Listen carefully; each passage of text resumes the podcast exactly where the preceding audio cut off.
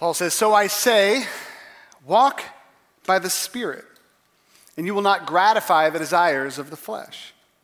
For the flesh desires what is contrary to the Spirit, and the Spirit what is contrary to the flesh. They are in conflict with one another, so that you do not, or you are not to do whatever you want. But if you are led by the Spirit, you are not under the law. The acts of the flesh are obvious sexual immorality, impurity, debauchery, idolatry, idolatry and witchcraft, hatred, discord, jealousy, fits of rage, selfish ambition, dissensions, factions, and envy, drunkenness, orgies, and the like.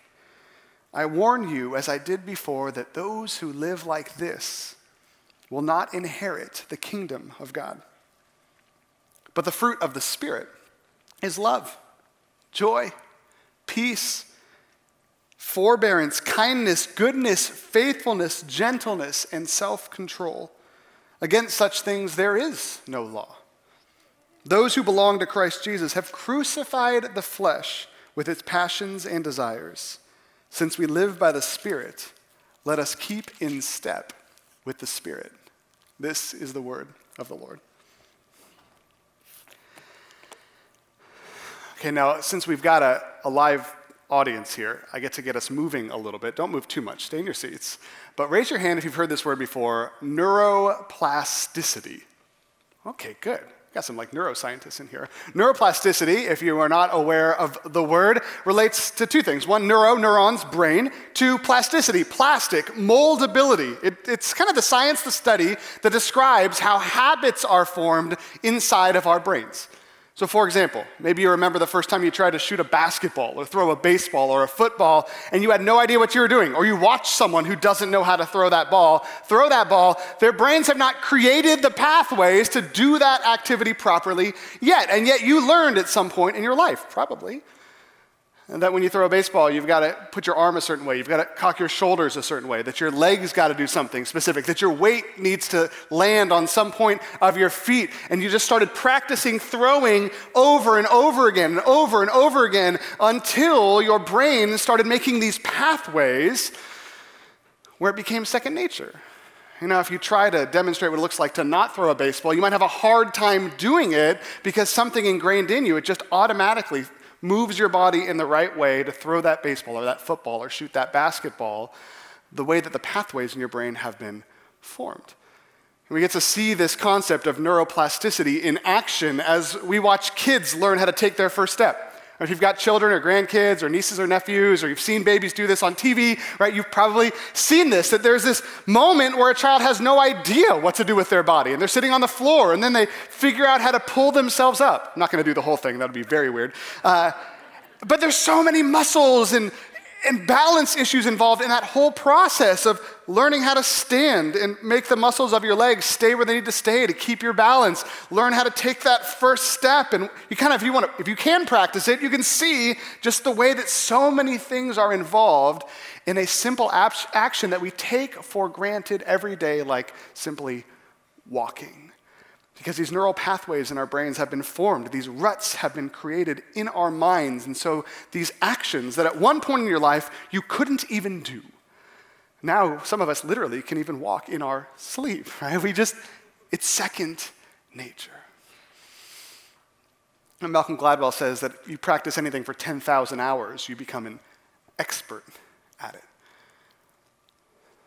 The reason that I bring these things up is because I feel like even though we know this whole concept is true in sports, in walking, in playing the cello, many of us have practiced our faith for hours and weeks and months and years and decades of our lives, and we still feel like we have no idea what we're doing.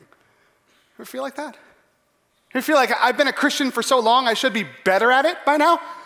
I've been trying to do the same action. All I want to do is get up in the morning, read my Bible. And I can't do it. I practice and I practice and I try to practice, but I can't figure it out. All I want to do is spend a, a, a few minutes a day in prayer. That's all I want to do. But I can't seem to do the things that I want to do desperately. No matter how much I try to practice it, Christianity never really becomes a habit. And on the flip side, there are things that we desperately do not want to do because of our faith uh, sins that we don't want to commit, uh, substances we don't want to abuse, things that we don't want to say, practices we want to abstain from. But no matter how much we try to get better in our faith, it feels like it never becomes a, a habit. There's something in us that's warring against our desire to do good and so we can't do the things that we want to do no matter how hard we try, no matter how much we try, no matter how long we've been at it. We just can't seem to figure this Christian walk thing out. And Pastor Larry leads our, our prayer team, and he's an example for me in character, life, prayer. And I ask him, hey, can you give me the secret? How do you learn to pray and live the way that you do? And he always says the same thing. He says, Danny, he's probably said this to you too. I'm a novice at this. Right? And I roll my eyes because I'm like, no, you're an expert. But knowing what I know about myself, about you, about human nature, and about Larry Vold himself, I realize he's not lying. I'm sure he feels like deep inside his prayer life is not what he wants it to be. I love that passage that Buzz read at the beginning of the service about this desperation we feel because our behavior does not match what we want our behavior to look like. Paul says in Romans 7, right before the verse Buzz read, that he knows that God's law is good, but he sees another law at work in himself, waging war against the members of his body and making himself a prisoner to the law of sin, waging war against his mind. He says, Who will rescue me from this body of death? Now, I love that the next line that Paul says is Praise be to God through Jesus Christ. Jesus rescues us from this body of death. And yet, today, as we look at this passage in Galatians 5, I want to talk a little bit about how. So I think we all know how Jesus rescued us from sin in our salvation. We know how he made us a Christian when we came to him in faith and surrendered to him. But how can the Spirit of God free us from the things that bind us? And how can the Spirit of God free us to do the things that God is calling us to do? That's what we're going to look at in Galatians chapter 5 today. So if you want to take notes, you are welcome to. We'll put some stuff on the screen you could write down or take a picture of. Galatians chapter 5 is our text. The first thing you could write down today. This is, we're going to start simple, right? First thing that we do start with today is our first point, which is this do not do what you want to do. That's your first step. If you want to experience transformation by the power of the Spirit, do not do what you want to do. I was thinking about that. Are, you any, are there any Seinfeld fans here?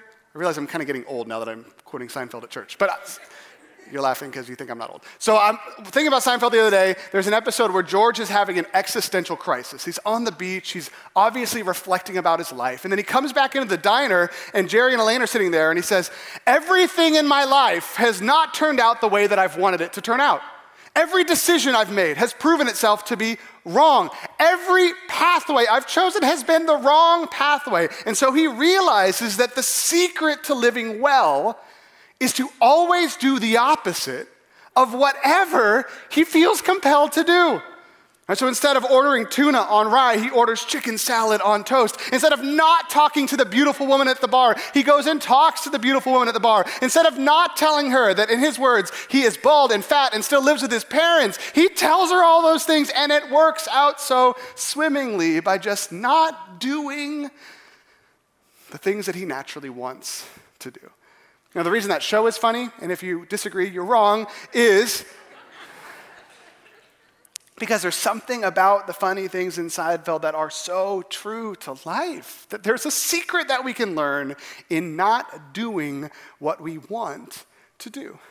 Right, Paul puts it this way in Galatians. We'll stop talking about Seinfeld. Instead, I'll read you this. He says, The flesh desires what is contrary to the spirit, and the spirit what is contrary to the flesh. They are in conflict with each other so that you are not to do what you want. He says, There's something in us called the flesh. You could write down flesh. The Greek word is sarx, the flesh. And in the New Testament, there's a range of meanings for the flesh, all kind of related to this idea that our human selves, in some way, our natural selves, are weak. Or this is the concept we see in the Garden of Gethsemane in the Gospels, when the disciples are charged by Jesus to pray for an hour and they keep falling asleep. And what does Jesus say? He says, The, the spirit is willing, but the flesh, the sarx, is weak. Right, this basic understanding of the flesh is the reason that you can't order a salad at a restaurant. You think, I did this the other night, look at the menu, yeah, that's what I'm gonna get. I'm gonna get a salad, no problem. Tell my wife, I think I'm gonna order the salad. Then the waiter comes, and my mind says, Tell the waiter you wanna order the salad. I said, I'll have a hamburger and french fries. I don't know what happened. Right? Augustine, in his Confessions, says that the mind commands the body and it instantly obeys. The mind commands itself and it faces resistance, right? This is the flesh. There's something in us that just is weak all the time. Yet when Paul uses this term, the flesh, he, he kind of turns up the volume to 11 on it and says, This is the part of you in your natural self that is constantly rebelling against God and his law in your life. This is what the flesh is. He says the deeds of the flesh are obvious. And he lists a, a name of sins, of all the things that happen in the Roman Empire that people just do because they're following their own passions and lusts. The flesh, Paul would say, is what makes us sleep around and drink too much and tell people off and lie all the time and not be able to have a good self image because we're always trying to go back and cover things up. We're consumed with all these different things because the flesh within us, this natural part of us, is just so strong and is always getting us to do the wrong thing. Three, three things we need to know about the flesh. Number one, it's in all of us. Number two, it's always opposed to what God wants for us. And number three, flesh is the thing that sends ungodly people to hell. That's what Paul says. I say that because Paul says it right here. He says, I warn you, as I did before, that those who live like this will not inherit the kingdom of God. Right, what Paul is not saying is that if you're a Christian, if you sin, you'll go to hell. Right? We know that's contrary to the gospel. If you're a Christian, you'll go to heaven because of Jesus. That's how the gospel works. And yet, Paul, kind of like James in his epistle, when he talks about the power of the tongue, and he says the, the tongue is a restless evil full of deadly poison. It sets things on fire, and it itself is set on fire by the fires of hell. Paul says that's true of the flesh. The flesh is that part of humanity that sends ungodly people to hell. It's that part that causes us to disobey and run from the Lord at every turn. It's in all of us, it's opposed to God's law, and it is a dangerous thing. So that's why this first learning is so important. Don't do what you want to do. Second thing, step two. number one, don't do what you want to do. Step two, listen to the Spirit of God inside of you mean, that's the second character that Paul brings out in the text. He says there's the flesh and there's the spirit. And both of these voices exist in you simultaneously, if you're a believer in Christ, all the time. This is where the dilemma starts getting a little more grave because this is difficult to do. It's difficult to live when you have simultaneous voices coming at you simultaneously, right? Like if you have children, you understand what I'm talking about. I have six children, so I understand what I'm talking about. My wife and I have never had a conversation that was fruitful around the dinner table, even though that's what happens on TV. We sit, we have this island in our kitchen, we put all our kids around the island, and every night we have this beautiful dream of a single conversation with our family. But instead of a single conversation, we have 500,000 conversations simultaneously at the dinner table. We're trying to go around and say, Tell us about your day. What was the high of your day? What was the low of your day? Tell us about your day. And this person's trying to talk, but then these folks are having a side conversation. And then this person's talking about something random, and this person's humming or singing a song. This person's getting up and getting water. This person's talking to me or talking to Jessica. Mama, mama, mama, mama, mama. So, so we're sitting there, and all these voices are happening at once, and we're using all of our energy to try to listen to the one person that we're trying to listen to. And it feels like, because it's true, that we have six voices in our head at the same time. This is what the Christian experiences every moment of every day with kind of like that angel and the devil kind of thing. This idea that the flesh is speaking to us and the spirit, who has a still small voice in the scriptures, is trying to whisper to us do this, do this, do this. Martin Luther, in his treatment on this text, says that, that we have two contrary captains in our minds. And both trying to grab the wheel of the ship and steer it where it wants to go. So, this is that battle that you read about in Romans 7, like Buzz alluded to. This battle between our will for God and our flesh's will for our life. We're trying to wrestle our lives towards what the Spirit says. The Spirit is willing, but the flesh is weak. And don't do what you want to do Listen to the voice of the Spirit inside of you. And I know that sounds hopeless and fruitless, but I do want to point out that what Paul points out and what we learn from the text is that one of those two voices that's in your head is the Spirit of the living God Himself. And that's a powerful thing. The word spirit, ruah, in the Old Testament is used 300 times and always describes God's active power in carrying out his will. But the spirit was present at the creation, breathing life into all things on planet Earth. God breathed his breath into human beings, and they came to life through the power of the spirit. The Spirit is the one who saves people in the Old Testament and the New Testament. The Spirit is the man, the one who calls people to himself. The Spirit is the one who equips folks for the calling God has on them. The Spirit is the one who enables them in the work. The Spirit is all over the scriptures, bringing God's awesome and mighty works to real life. And that's the voice that's whispering for your obedience in your mind. In the New Testament, the Spirit is the one who raises Jesus Christ from the dead. The Spirit is the one who comes to rest and indwell every believer in Christ, who gives us the presence of God with us at all times. We learn through church history that the Spirit is one member of the Trinity that the Spirit is co equal with Father and Son, that the Spirit is of the same substance as the Father and the Son, that the Spirit is worthy of worship, that the Spirit is very God of very God, and the Spirit is the omnipresent God being present expressly in your life as you are anointed by Him, indwelt with Him, and filled with Him. God Himself is the second voice in your head. I love how Paul puts it in Romans 8 verses 9 and verse 11. I'll turn to it.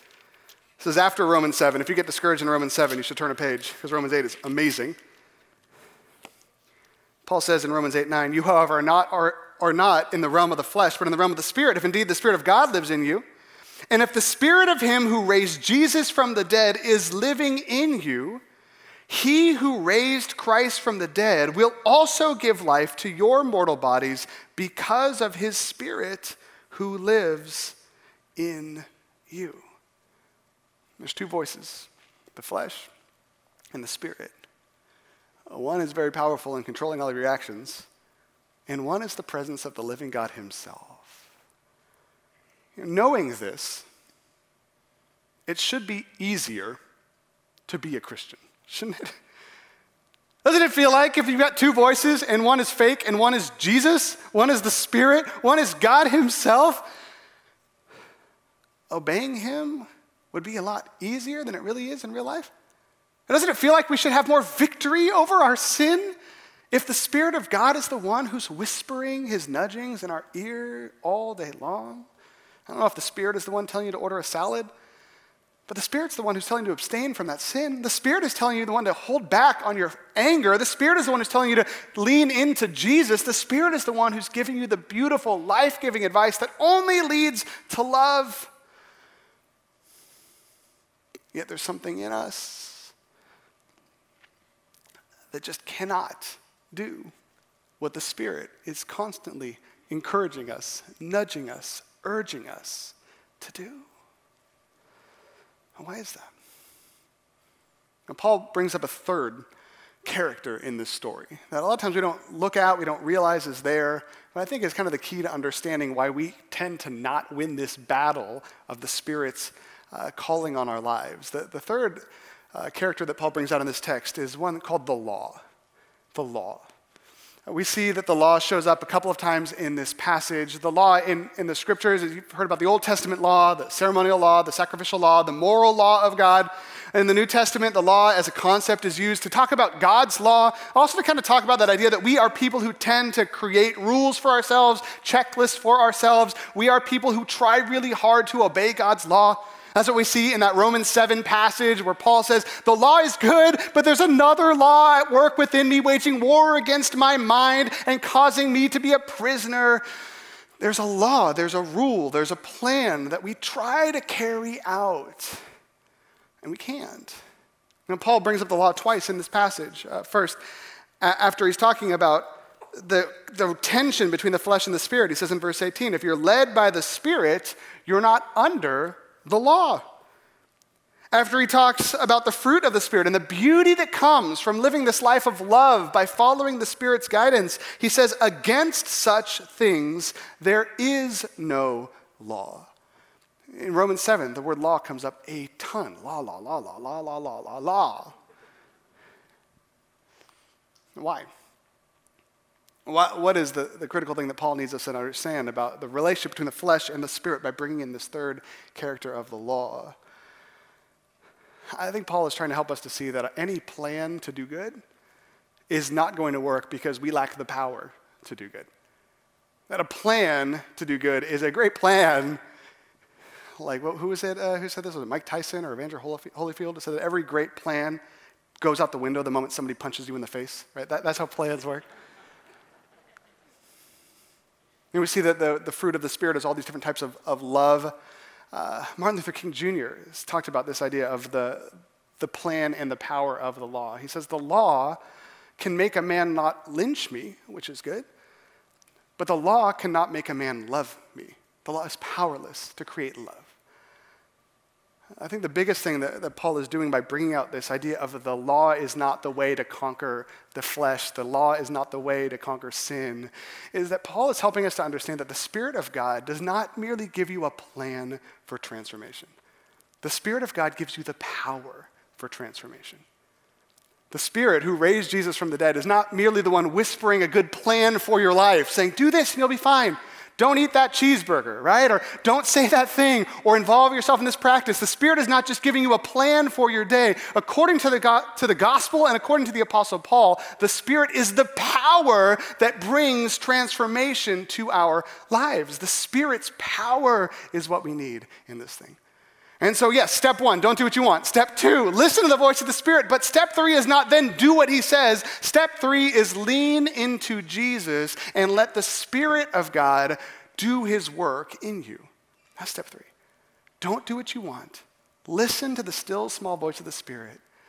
And then lean into Jesus and let the Spirit and His power transform you from the inside